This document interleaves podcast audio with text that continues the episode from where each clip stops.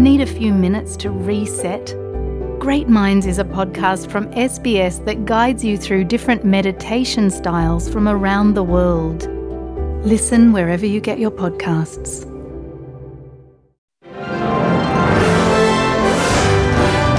You're listening to S B S On The Money with Ricardo Gonçalves. Hi everyone, it's your daily ten-minute business and finance news wrap for this Friday, the eighth of April twenty twenty-two. Later, shares end the week in a positive note, but first to the Australian housing market and what the R B A said today. It said a two hundred basis point increase in mortgage rates would see house prices fall fifteen percent in two years. Now, the warning came in its twice-yearly financial stability review, and the market is pretty confident we'll see the first official interest rate rise in ten years come June. So the R B A asked what would happen if there was a two hundred basis point increase in variable mortgage rates, and its research found one quarter of variable rate owner-occupiers would see their repayments increase by thirty percent or more. And there would be a doubling in the number of borrowers to about one in five whose repayments would exceed thirty percent of their income, which typically indicates mortgage stress. So can borrowers cope? I spoke earlier with Stephen Halmarick. He's the Chief Economist at the Commonwealth Bank. Well, the Reserve Bank analysis, you know, supports our view, which is that as interest rates rise, um, most people with a mortgage are going to be able to manage that higher interest rates because there's buffers that have been built up over time. People have used the uh, the recent very low interest rates to pay, uh, if you like, in excess of their minimum payment. But as interest rates rise, uh, what we're going to see, we think, is people will have to make a choice between spending money on their mortgage, continuing to repay their mortgage, and we agree with the Reserve Bank that they're likely to do that. But if they're paying more money out on their mortgage, of course, that means less money left over to buy other things in the economy, other goods and services. So that leads to a you know, slower growth in twenty twenty-three than we're expecting this year. And that reinforces our view that the interest rate cycle from the Reserve Bank this time around is going to be pretty shallow. So the peak in interest rates next year might be as low as one and a quarter percent. That leads to the next question about the psychology of the borrower, what the, what they think, how they feel. So when, what do you think when consumers start hearing or borrowers start hearing about the potential for rising interest rates? How do you think it'll affect them and ultimately the economy as well? Well, so we've already seen that begin to impact on consumer confidence, you know, the, the talk of higher interest rates. And the most recent house price data from uh, CoreLogic show that in the month of March, uh, house prices in Sydney and Melbourne actually had started to decline for the first time in you know, many, many months. So through twenty twenty-one in particular, we had this big increase in house prices, and that supported you know, confidence in the economy. But now interest rates are going to start rising. Uh, eventually, we think uh, house prices will be falling uh, nationally. Uh, so we're expecting flat outcome for this year, uh, minus eight percent in twenty twenty-three.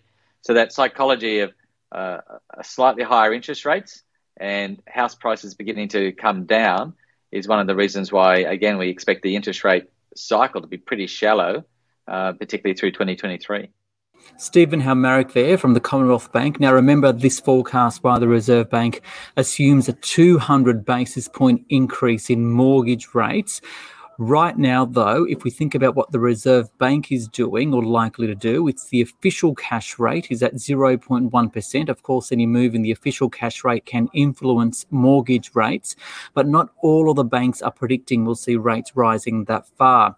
For example, the Commonwealth Bank, as Stephen said, says uh, sees the peak in the official cash rate going from zero point one percent to one point two five, so that's nowhere near that two hundred basis points. However, others do think it'll go that high. A N Z, for example, uh, is expecting a peak of over three percent in the cash rate from zero point one percent, but not until after twenty twenty-three.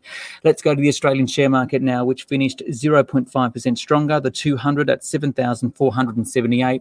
For more, I spoke earlier with Marcus Bogdan. He is the Chief Investment Officer at Blackmore Capital. Well, today we're seeing buoyancy in the commodity stocks, uh, and that's a function of the fact that we're seeing continued strong demand for both materials and energy at a time when supply is constrained or supply is disrupted, either by the conflict that we're seeing in Ukraine or what we're seeing in China as, as well. So that's significantly underpinning the market today. I guess the other thing is uh, it's all interest rates and inflation right now. What's the market thinking, and how does that compare with your thoughts?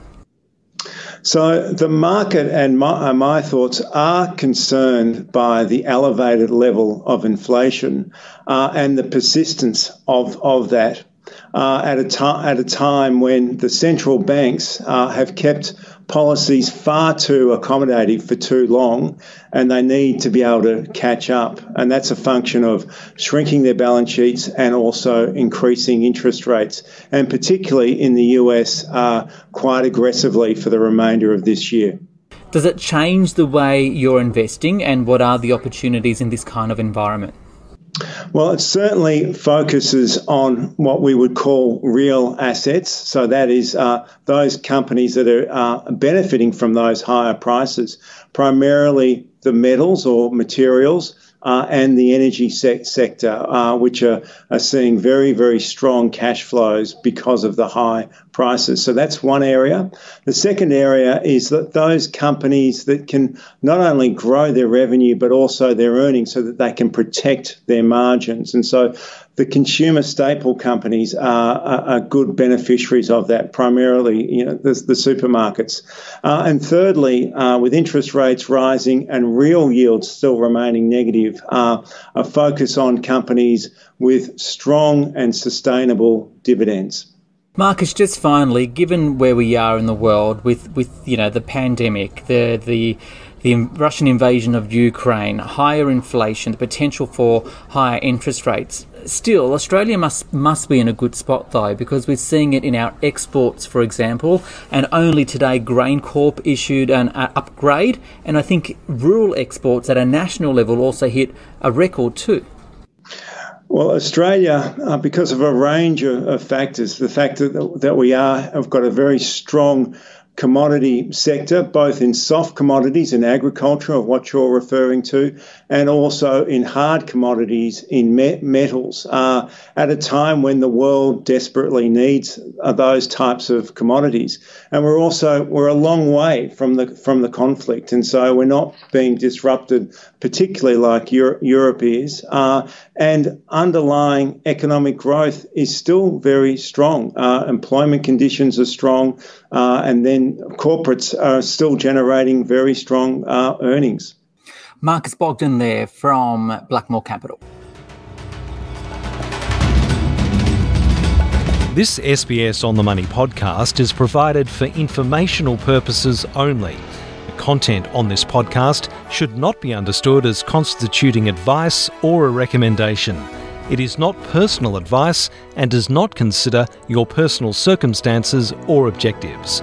You should contact a licensed professional before making any financial decision.